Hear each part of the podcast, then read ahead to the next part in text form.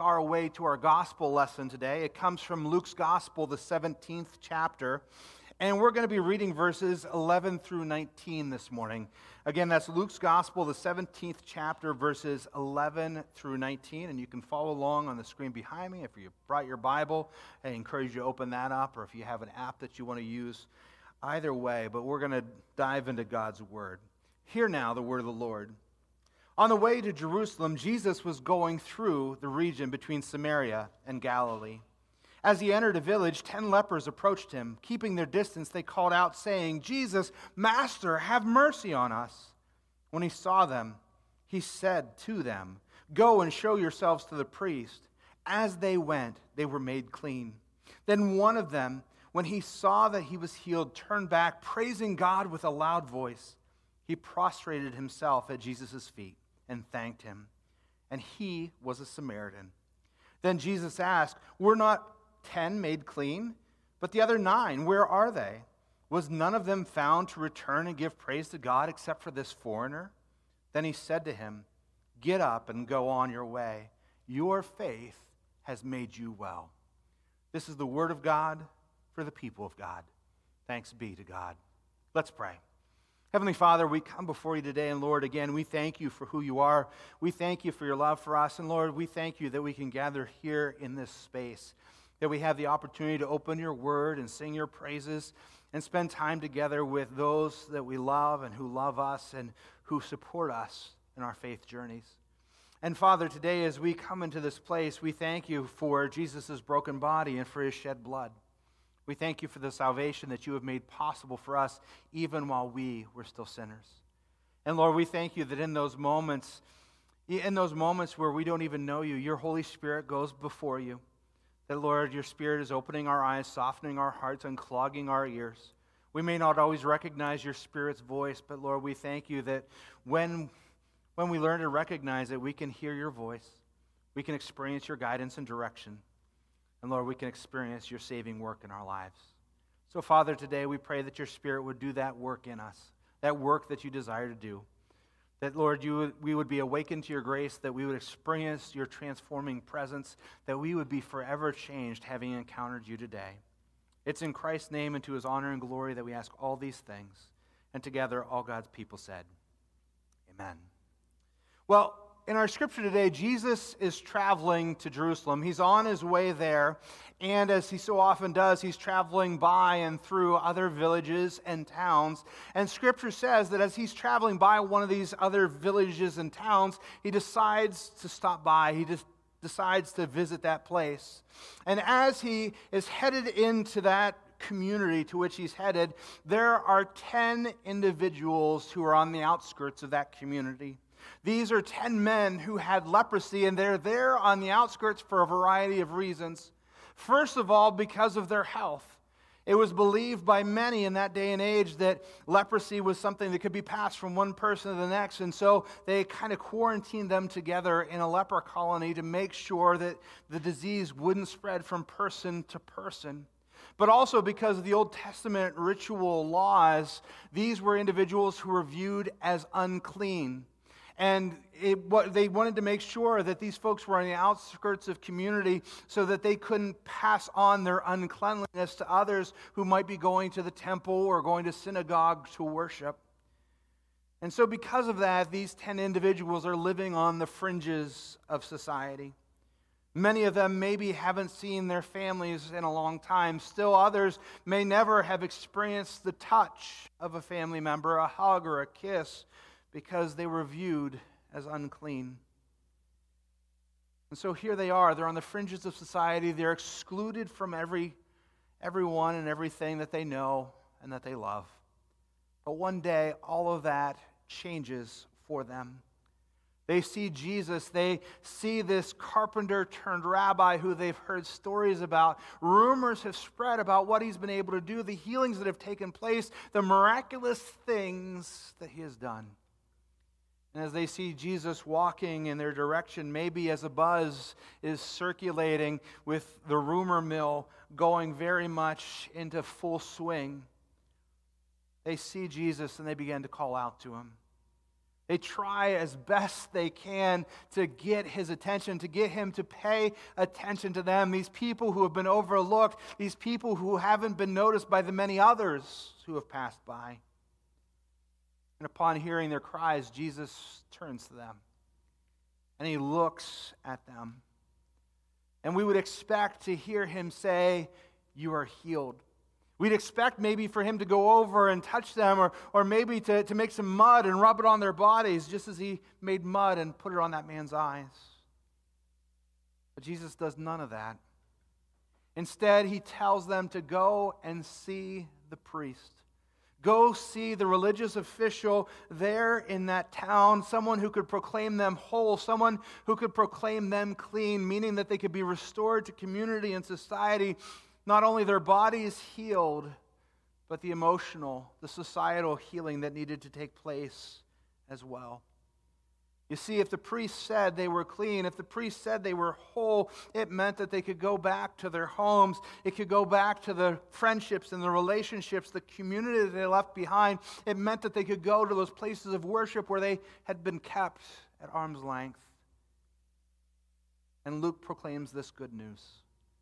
He says that as they went, as these ten made their way to the priest, they were healed great news. It's fantastic news for each of these 10 individuals. Yet Luke records this only one of the lepers, only one of the individuals who had experienced this healing work of Jesus came back. And this guy came back and he was praising God in a loud voice because he realized all that had taken place he knew how his life was going to be different from this day forward. And so he threw himself at Jesus' feet and he thanked him. And Luke includes this note and he was a Samaritan. He was an outsider, a foreigner amidst those who were outsiders. This guy isn't just on the fringes of society, he's on the fringes of the fringes of society. Today's scripture, something powerful happens, something incredible. Jesus takes these men who are afflicted with these, this disease, who have been ostracized by the community, who have been kept at arm's length by the worshiping community. These folks who thought they had no hope of being healed or restored. And he does that work in their lives. He makes possible that which they viewed as improbable. He does that work that they never imagined would occur in their lives, yet alone in their own lifetime. He heals them. He heals them, and the healing that He provides is so thorough, so complete that they are healed physically, but then they are also healed in terms of relationship. What these leprous men were given what they experienced on that day as they had this incredible encounter with Jesus, what they experienced was nothing short of new life. New life. Life from this day forward was going to be different. It was going to be new. They could experience things that they have never experienced in the course of their lives. Luke's clear. Jesus is on the scene, and when Jesus shows up, things change, people change, new life comes, and the old is gone away. Jesus is freeing people from oppression. He's bringing freedom to those who have been held in captivity.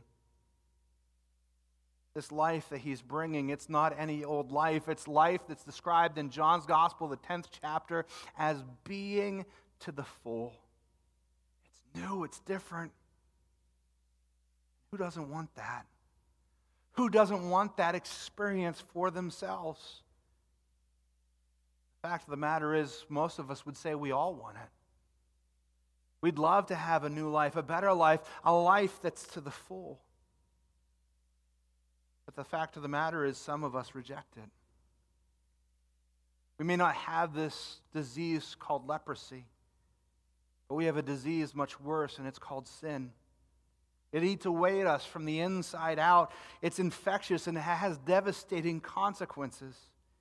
It causes us, as Scripture says, to do things that we don't want to do. And as Paul will go on to say, it will ca- eh, the things that we want to do, we won't do because of it.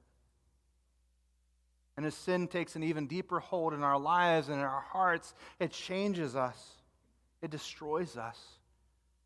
It ruins our relationships, our relationships with other people. It ruins our relationship with God. It puts us in the position where we do things that never in a million years would we imagine doing. It separates us from God and it separates us from the life that He wants for us as His people. But Scripture is also clear that while this disease is present, while it affects us, Christ has come to take care of that disease. He came to wipe, away the guilt of our sin, He came to take away the shame. He came to bring new life to those who believe. Not just any old life, but new life a different life, a life that looks very different than the one that we used to live. A life in which the old is gone and the new has come. So, what's holding you back from accepting that gift? What's holding you back if you haven't received that gift already? What's holding you back from receiving that this morning and saying thanks? Ten lepers Ten lepers who have this horrible disease receive healing and restoration. Experience new life. But did you notice what Luke says? Only one of them comes back. The other nine continue on their way. They go about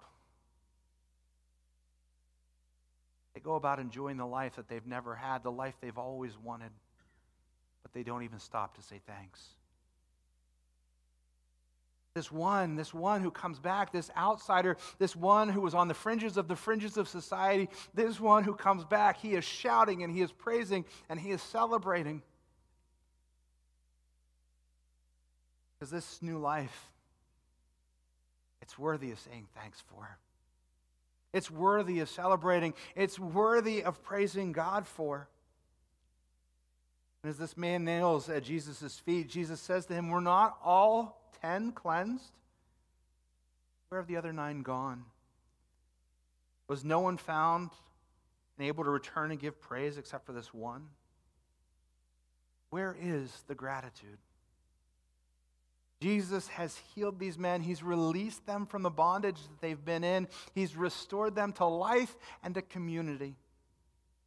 Where's the thanks? Friends, God has done some incredible things in our lives as well. For some who are in this church this morning, your testimony is one of new life. The old person that you were, we wouldn't recognize. God has changed and transformed you so thoroughly as He brought salvation to your life that your story is different. The brokenness that used to be there isn't anymore. The pieces have been picked up. You have a new story that you're living out. For others, that's not just the only thing that God has done. But if it was, that'd be enough. No, for others, there's been other miracles that have taken place, other miraculous things that we can't explain. Doctors who gave a diagnosis, and yet here you are, there your loved one is. God intervened when it seemed like there was no possible way. Or maybe it was a job that was lost and you wondered, what's next? Where's the next meal going to come from? Where's the next paycheck going to show up? And yet there's a casserole at the door. Or there's a neighbor who reaches out, or a friend from church who comes alongside and helps. Or maybe it's a marriage that you thought was going to end. But God did something there the brokenness, the relationship that was about to end is now better than it's ever been, better than you could even possibly imagine. God has taken the old and he has brought about something new. Friends, God has been good to us. His goodness and his mercy, it never cease. For all of us, whether it's been those improbable things, whether it's being saved from sin and death, or whether it's the mercies that we experience each and every day the roof over our head, the clothing on our backs, the food that's on our tables. Whether it's the miraculous things or the everyday sorts of things, God has been good to us, and we have reason to return and say thank you and give praise. But how many times are we like the nine? How many times do we forget or fail to say thanks? How often has God helped, guided, directed, provided, fill in the blank? But we've just kept going about life, enjoying all the benefits, but never stopping to say thanks. I'm sure there's a lesson in there for us this morning. But let's not stop there. Because there is that one who returns, that one who sets this incredible example, this one who is extremely grateful. He comes back and he throws himself at Jesus' feet and he begins to praise him. He begins to offer thanks for all that he has done. But do you notice what Jesus says to that guy? He says, Rise and go. Rise and go. Your faith has made you well. Jesus has transformed this guy's life. This Samaritan's life has been turned upside down. He's no longer characterized by sickness. He's no longer characterized by disease. He's no longer known as that leper over there. No. From here on out, he's going to be known as that guy whose life was turned upside down by Jesus. This man realizes that apart from the grace and the mercy of God, he would not be where he is today. And he would realize, he realized that his future would be very different had it not been for Jesus. But he doesn't get stuck in that same old rut. He comes running back but again, did you notice what Jesus says to him? He says, Rise and go. As much as thanks and gratitude is part of our response, as much as we need to worship and celebrate what God is doing, we too must rise and go. This man has been given new life, and now he has to go and live it out. He has the responsibility to live in light of the grace that he's received. And Paul puts it this way in Ephesians chapter 5 verse 1. With the help of the Holy Spirit, as people who have been given this incredible gift of new life in Jesus Christ, we need to celebrate that. We need to say thanks, but then we need to go and live it. And Paul puts it this way He said, Be imitators of God, therefore, as dearly loved children, and live a life of love, just as Christ loved us and gave himself up for us as a fragrant fragrant offering and sacrifice to God. And then he continues, But among you there must not even be a hint of sexual immorality or any kind of impurity or of greed, because these are improper for God's holy people. Now he goes on to say, we should live a life characterized by thanksgiving. In other words, we have been given this incredible gift of new life in Christ. So go and live it live it to his honor and glory. In fact, in Philippians 3:16, Paul's going to say this. He says, "Live up to what you have already attained. It's yours. Now go live it out. It's yours. Now go live a life that brings honor and glory to God." Friends, we have been given that same gift. It's available in and through Jesus Christ if we trust in Him, if we profess faith in Him. But here's the thing once we cling to Him in faith, there's no going back to the old way of living. There's no more just going back to how things used to be. No, we must live up to and we must live according to the new life that we've been given. The old is gone and the new has come. So, in closing, I leave these words that Jesus shared, shared with this leper, whose life had been totally changed and transformed. Rise and go. Rise and go. Go live a life that brings honor and glory to God. Go and live a life that others might see Christ in you, the hope of glory. Amen and amen. Let's pray.